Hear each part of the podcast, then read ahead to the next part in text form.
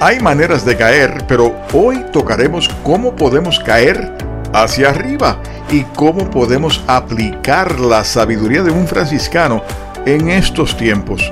No se me retire nadie, que en breve comenzará Vive una Vida Extraordinaria.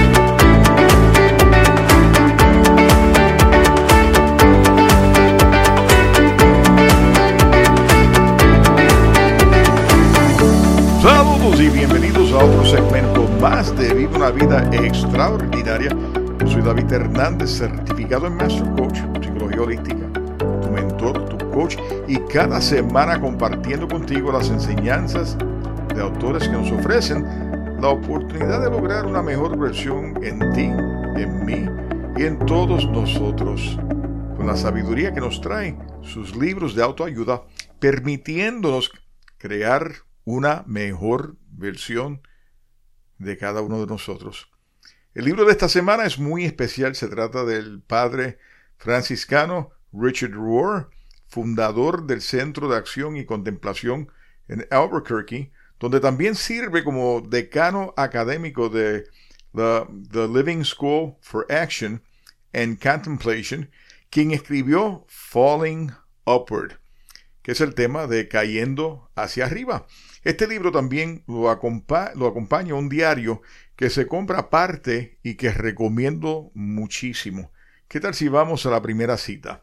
Y cito: sosteniendo nuestro plano interno, que es una buena descripción para nuestra alma, y devolverlo humildemente al mundo y a Dios por amor y servicio, es de hecho una enorme preocupación. Cada cosa y cada persona debe representar su naturaleza plenamente, cueste lo que cueste. Es el propósito de nuestra vida y el significado más profundo de ley natural.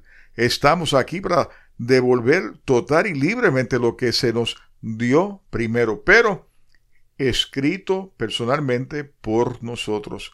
Es probablemente el acto más valiente y libre que jamás hemos realizado, y se necesitan las dos mitades de nuestra vida para hacerlo completamente. La primera mitad de la vida es descubriendo el guión, y la segunda mitad en realidad es escribiéndola y adueñándote lo que escribes. Así que prepárate para una gran aventura, para lo que realmente naciste. Si nunca conseguimos pedacito de cielo, nuestra vida no tiene mucho sentido y hemos creado nuestro propio infierno. Así que prepárate para una nueva libertad, algún permiso peligroso, alguna esperanza de la nada, alguna felicidad inesperada, algunas piedras de tropiezo, algo de gracia radical y alguna responsabilidad nueva y apremiante para ti y para nuestro mundo sufriente. Cierro la cita. Este libro, que seguramente lo vas a acribillar de notitas, subrayar, y te insisto, compra el diario, pues es un excelente acompañante de este libro, es un complemento. En el capítulo de The Invitation to a Further Journey, él hace referencia al religioso Desmond Tutu, el de Sudáfrica, con una cita que dice: somos solo las bombillas, y nuestro trabajo es permanecer atornillados. Una referencia clara de nuestro deber como seres humanos de extender esa luz. Veamos lo que nos dice Richard, y cito: estoy confiando en que verás la verdad de este mapa, pero es el tipo de verdad del alma que solo conocemos a través de un cristal oscuro. Eso él cita el Corintios 13:12, y a través de un cristal brillante al mismo tiempo. Sin embargo, cualquier vidrio a través del cual vemos siempre está hecho de manos humanas, como la mía. Todo lenguaje espiritual es necesariamente metáfora y símbolo. La luz viene de otra parte. Sin embargo, se refleja necesariamente a través de aquellos de nosotros que todavía caminamos en el viaje. Como Desmond Tutu me dijo una vez en un reciente viaje a la ciudad del Cabo, somos solo las bombillas, Richard, y nuestro trabajo es permanecer atornillados. Cierro la cita. En otras palabras, firmes y en estos tiempos aún más, servir de luz al prójimo y guiar no solo con palabras, sino también con acciones. Mira, en los países orientales existe un comportamiento de conciencia social. En España, desde antes que todo esto pasara, los supermercados ya tenían guantes plásticos por si te daba por tocar los vegetales, las frutas, porque existe una responsabilidad social de no solo velar por los demás, pero también por el bienestar de uno. Desde la perspectiva espiritual, lo mismo deberíamos hacer. No importa de qué religión podamos pertenecer o color que sea la persona, mi deber, tu deber, es extender esa ayuda de compasión, amor y fortaleza espiritual. Según Richard, tenemos dos tareas principales en la vida. Cito: hay mucha evidencia en varios niveles de que hay al menos dos tareas principales para la vida humana. La primera tarea es construir un contenedor o identidad fuerte. El segundo es encontrar el contenido que el contenedor debería contener. La primera tarea tendemos a darla por sentado, que es el propósito de vida, y eso no significa que lo hagamos bien. Me dicen que la segunda tarea es que tendemos a encontrarla más que buscarla. Pocos llegan a ella con mucha planificación previa, propósito o pasión.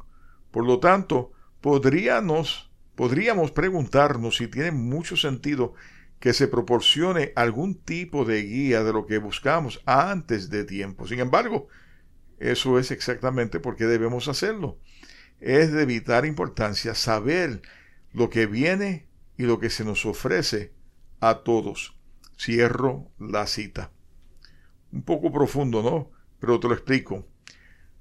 Dentro de lo que nos corresponde hacer en esta vida, no es tanto lo que el mundo o los demás esperan de nosotros, es encontrar ese propósito de vida y ponerlo al servicio de los demás.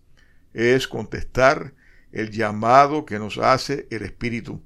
¿Cómo lo logramos? Hay una manera de movernos hacia arriba o hacia abajo, como nos dice Richard, y cito: ya el alma tiene muchos secretos, solo se revelan a quienes lo desean, y nunca se nos impone por completo. Uno de los secretos mejor guardados, y sin embargo uno oculto a la vista, es que el camino hacia arriba es el camino hacia abajo. O, si lo prefiere, el camino hacia abajo es el camino hacia arriba. Este patrón es obvio en toda la naturaleza, desde el mismo cambio de las estaciones y sustancias en esta tierra, hasta los 600 millones de toneladas de hidrógeno que el sol quema todos los días para iluminar y calentar nuestra tierra, e incluso las leyes metabólicas de la dieta o en ayunas, el patrón descendente también es constante. En la mitología, en historias como la de Perséfone, que debe descender al inframundo y casarse con Hades para que la primavera renazca. En leyendas y literatura, el sacrificio de algo para lograr algo más es casi el único patrón. El doctor Fausto tiene que vender su alma al diablo para lograr poder y conocimiento. La Bella Durmiente debe de dormir 100 años antes de poder recibir el beso del príncipe. En las Escrituras vemos que la lucha y las heridas de Jacob son necesarias para que Jacob se convierta en Israel. Génesis 32, 26 al 32. Y la muerte y resurrección de Jesús son necesarias para crear el cristianismo. El patrón de pérdida y renovación es tan constante y omnipresente que difícilmente debería considerarse secreto. Cierro la cita. Es obvio el mensaje. Digo, mira lo que nos está pasando. ¿Acaso todo esto no nos obligará a hacer algún tipo de cambio? Claro, esperemos que sea para lo mejor. Esto es lo que básicamente toco en el taller de cambio que hice recientemente con Editoriales Colima. Y en ocasiones se nos presentan unas situaciones que no nos queda otra que aceptar lo que viene y ajustarnos a esa realidad. Tocando el tema de cambios, si van a la página de mentorcoachproject.com, ahí van a ver una serie de grabaciones que he hecho sobre el tema de cambio. Vienen otras grabaciones adicionales. Solo tienen que entrar a la página y van a tener acceso no solamente a las grabaciones, pero próximamente un libro que se llama Pivote o Pivot, y también un libro de ejercicios para poder llevar los objetivos de los cambios que desean lograr. Pero regresando al tema, necesitamos que se den pequeñas etapas de muerte, como quien dice, para nacer y lograr una mejor versión de nosotros mismos. Necesitamos aceptar el sufrimiento como algo necesario de nuestras vidas a medida que caemos hacia arriba, porque toda caída lo que hace es levantar y fortalecer más al espíritu.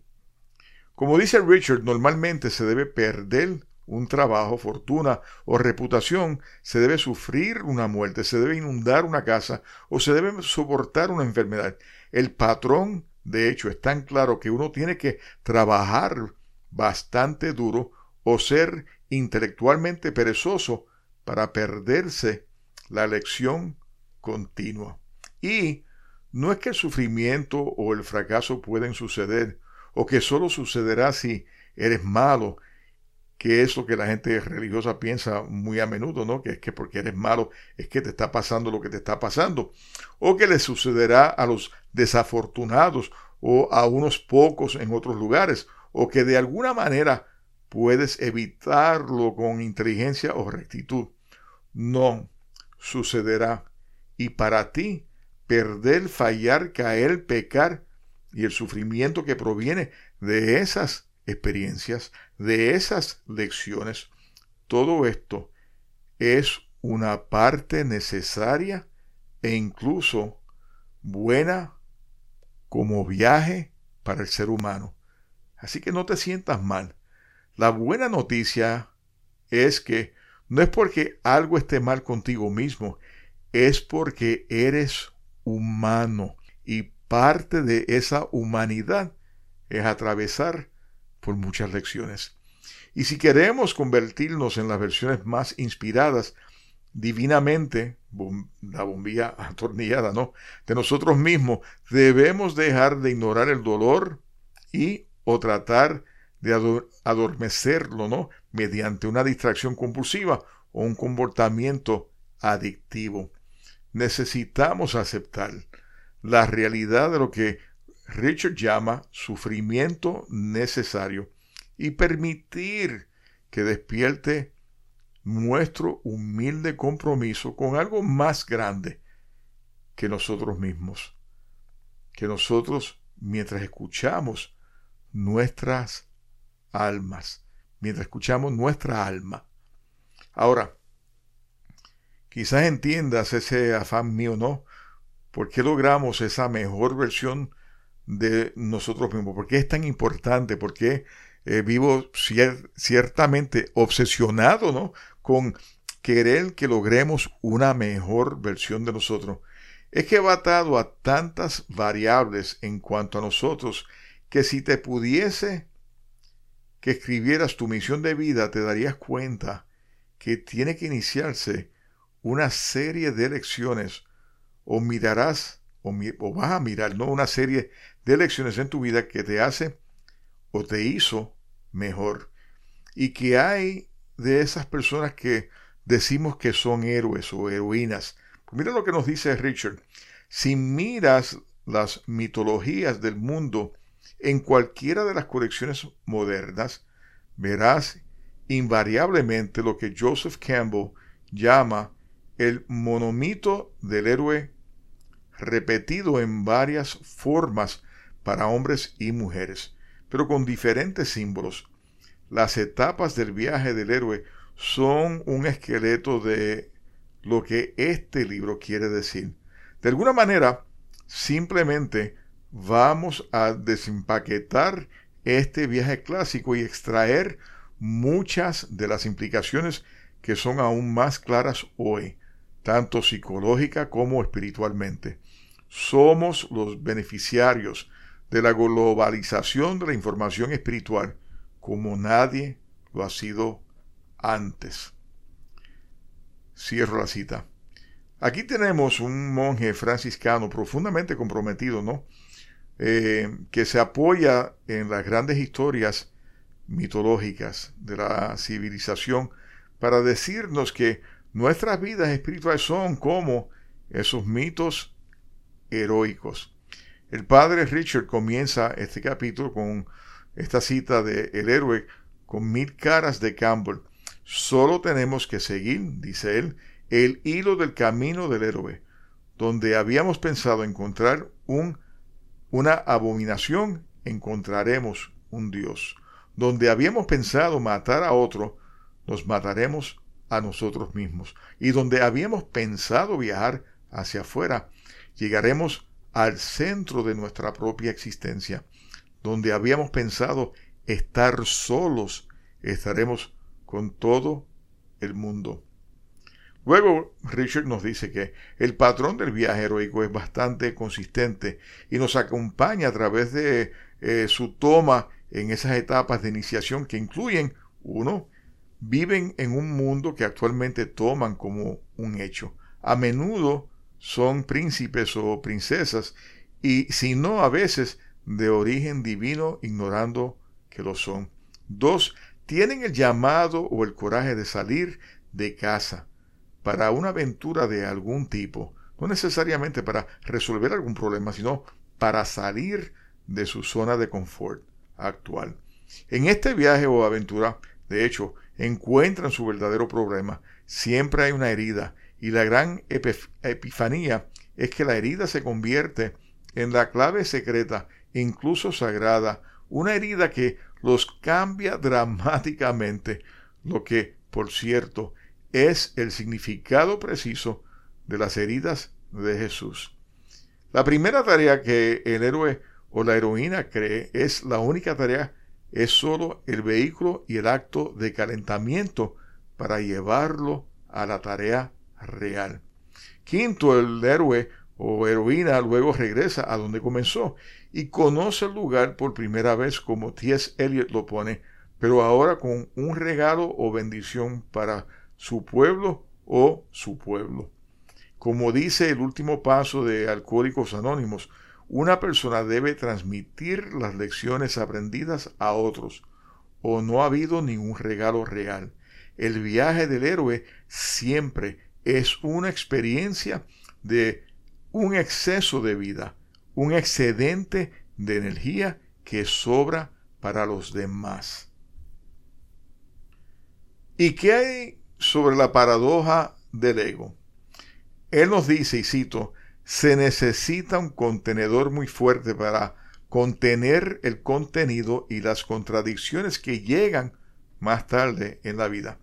Irónicamente, necesitas una estructura de ego muy fuerte para soltar tu ego. Necesitas luchar con las reglas más de un poco antes de tirarlas. Solo internaliza valores al enfrentarse a valores externos durante un tiempo. Todo esto construye un yo fuerte que puede obedecer positivamente a Jesús y morir a sí mismo. De hecho, demasiados, especialmente mujeres y personas desfavorecidas, han vivido vidas muy retorcidas y vencidas porque intentaron abandonar un yo que era todavía no está allí. Esta es una paradoja importante para la mayoría de nosotros. El ego es necesario, pero llega una etapa de nuestra vida que tenemos que saber cómo tomar ese ego y vaciarlo de toda creencia y tener fe en nuestro ser interior y cómo vamos a crecer espiritualmente. Richard nos dice cómo crear ese discípulo sereno. Y cito: en la segunda mitad de la vida espiritual no estás tomando decisiones tanto como te están guiando, enseñando y guiando, lo que lleva a elecciones sin elección. Estas son las cosas que no puedes no hacer por lo que te has convertido, cosas que no necesitas hacer porque simplemente no son tuyas, y cosas que absolutamente debes hacer porque son tu destino y tu deseo más profundo. Ya lo que te motiva no es el dinero, éxito o la aprobación de otros. Has encontrado tu razón de ser, ese espacio sagrado. Ahora, tu única especialidad es ser absolutamente ordinario e incluso sin opciones, más allá de las fuertes opiniones, necesidades, preferencias y demandas de la primera mitad de la vida. Ya no necesitas tus visiones. Estás felizmente participando en la visión de Dios para ti. Con eso, el maravilloso sueño y el soñador que fuimos en nuestros primeros años se han transformado en el sueño de alguien más para nosotros. Pasamos del asiento del conductor a ser un pasajero feliz, uno que aún puede hacer sugerencias útiles al conductor. En adelante, somos un discípulo sereno, viviendo en nuestra propia alma, única como nunca antes, pero paradójicamente viviendo en la mente y el corazón de Dios, y tomando nuestro lugar en la gran y general danza. Amén. Aleluya. Todos, al menos la mayoría, llegará a esa etapa, donde hasta la muerte la miraremos con cierta serenidad. Viviremos una vida donde la quietud toma más importancia que el que dirán o lo que esperan de nosotros. Todo tiene una etapa en la vida, pero seguramente te estarás preguntando si eres joven y sientes que batallas constantemente con el ego, con esa voz incesante que te crea incertidumbre, inseguridad y que te resta la felicidad. ¿Cómo logro eso desde ahora? ¿Acaso tengo que llegar a viejo para darme cuenta lo que la vida realmente desea ofrecerme? Ciertamente, en esa etapa de los 25 hasta los 55 años, los retos son mayores, la opinión de los demás toma mayor peso y vemos a lo lejos la sabiduría de los viejos, pero se nos hace difícil llegar a él. Deseas alcanzarlo, pero necesitas ayuda. Un coach o mentor te puede guiar para alcanzar los objetivos que tú estás persiguiendo sin mayores esfuerzos. Hemos llegado al final del programa y te prometí que compartiría contigo una serie de libros que quizás no lleguen al programa de Viva una Vida Extraordinaria. Quiero hablar sobre este mismo libro que estamos utilizando hoy, Falling Forward, del franciscano Richard Rohr. El libro, como les dije anteriormente, es fascinante. Y en estos tiempos que buscamos fortaleza espiritual, nos puede brindar muchísima ayuda. Les leo una cita que me gustó mucho sobre este libro. Hay mucha evidencia en varios niveles de que hay al menos dos tareas principales para la vida humana. La primera tarea es construir un contenedor, una identidad fuerte. Y la segunda tiene que ver con planificar para llegar a tu propósito de vida, a tu pasión. Así que reflexiona sobre eso y consigue el libro. El otro es Astro Coaching, una brújula para una vida extraordinaria, sobre escrito por este servidor, un libro que te lleva básicamente a reflexionar sobre la ciencia de la astrología y las posibilidades de descubrir nuestro estado de felicidad, además de cómo podemos ir cambiando, ¿no?, nuestro destino y la ciencia de la neuroplasticidad. Y además te doy 12 pasos que te van a ayudar a encaminarte a ser más feliz. El Alquimista del Espíritu, una novela escrita también por este servidor que te lleva a reflexionar sobre tus lecciones de vida, cómo esas lecciones están todas relacionadas con nuestro crecimiento espiritual y nuestro propósito de vida. Quiero también invitarte que si estás atravesando por un momento muy difícil por esta situación de COVID-19, cualquier cosa que esté relacionado con el ambiente que crea esta situación, te invito a que tomes 30 minutos conmigo totalmente gratuitos para que yo pueda ayudarte, ¿no?, a bajar esos estados de ansiedad, cómo identificar dónde o en qué parte del cuerpo se están reflejando y dónde vienen posiblemente las preocupaciones que estás sintiendo. Así que ve a la página de mentorcoachproject.com, baja Bookings y allí van a encontrar COVID-19 Support. Haces tu cita, 30 minutos totalmente gratis, no estamos cobrando, para ayudar a las personas a poder superarse de esta situación que no deja de ser fuerte para muchas personas. También te invito a que descargues la aplicación de Buena Vibra Radio a tu móvil y comiences a disfrutar de la diversa programación de Buena Vibra Radio y todo lo que te ofrece los demás anfitriones de Buena Vibra. Visita nuestra página de Mentor Coach Project, regístrate para que puedas participar de los talleres o recibir las grabaciones que enriquecen mucho a las personas porque logran entonces entender por las situaciones que están atravesando. Uno de los temas que estamos tocando, como les dije anteriormente, trata sobre el cambio y próximamente estaremos tocando temas como el tema del temor y cómo superarlo. Como siempre, muchas bendiciones, que sea tu espíritu el que ilumine tu camino siempre. Gracias por sintonizarme aquí a través del programa de Viva Una Vida Extraordinaria, a través de Buena Vibra Radio. Donde quiera que estés, estás en Buena Vibra. Que sea tu espíritu el que ilumine tu camino siempre. Hasta la próxima. Chao.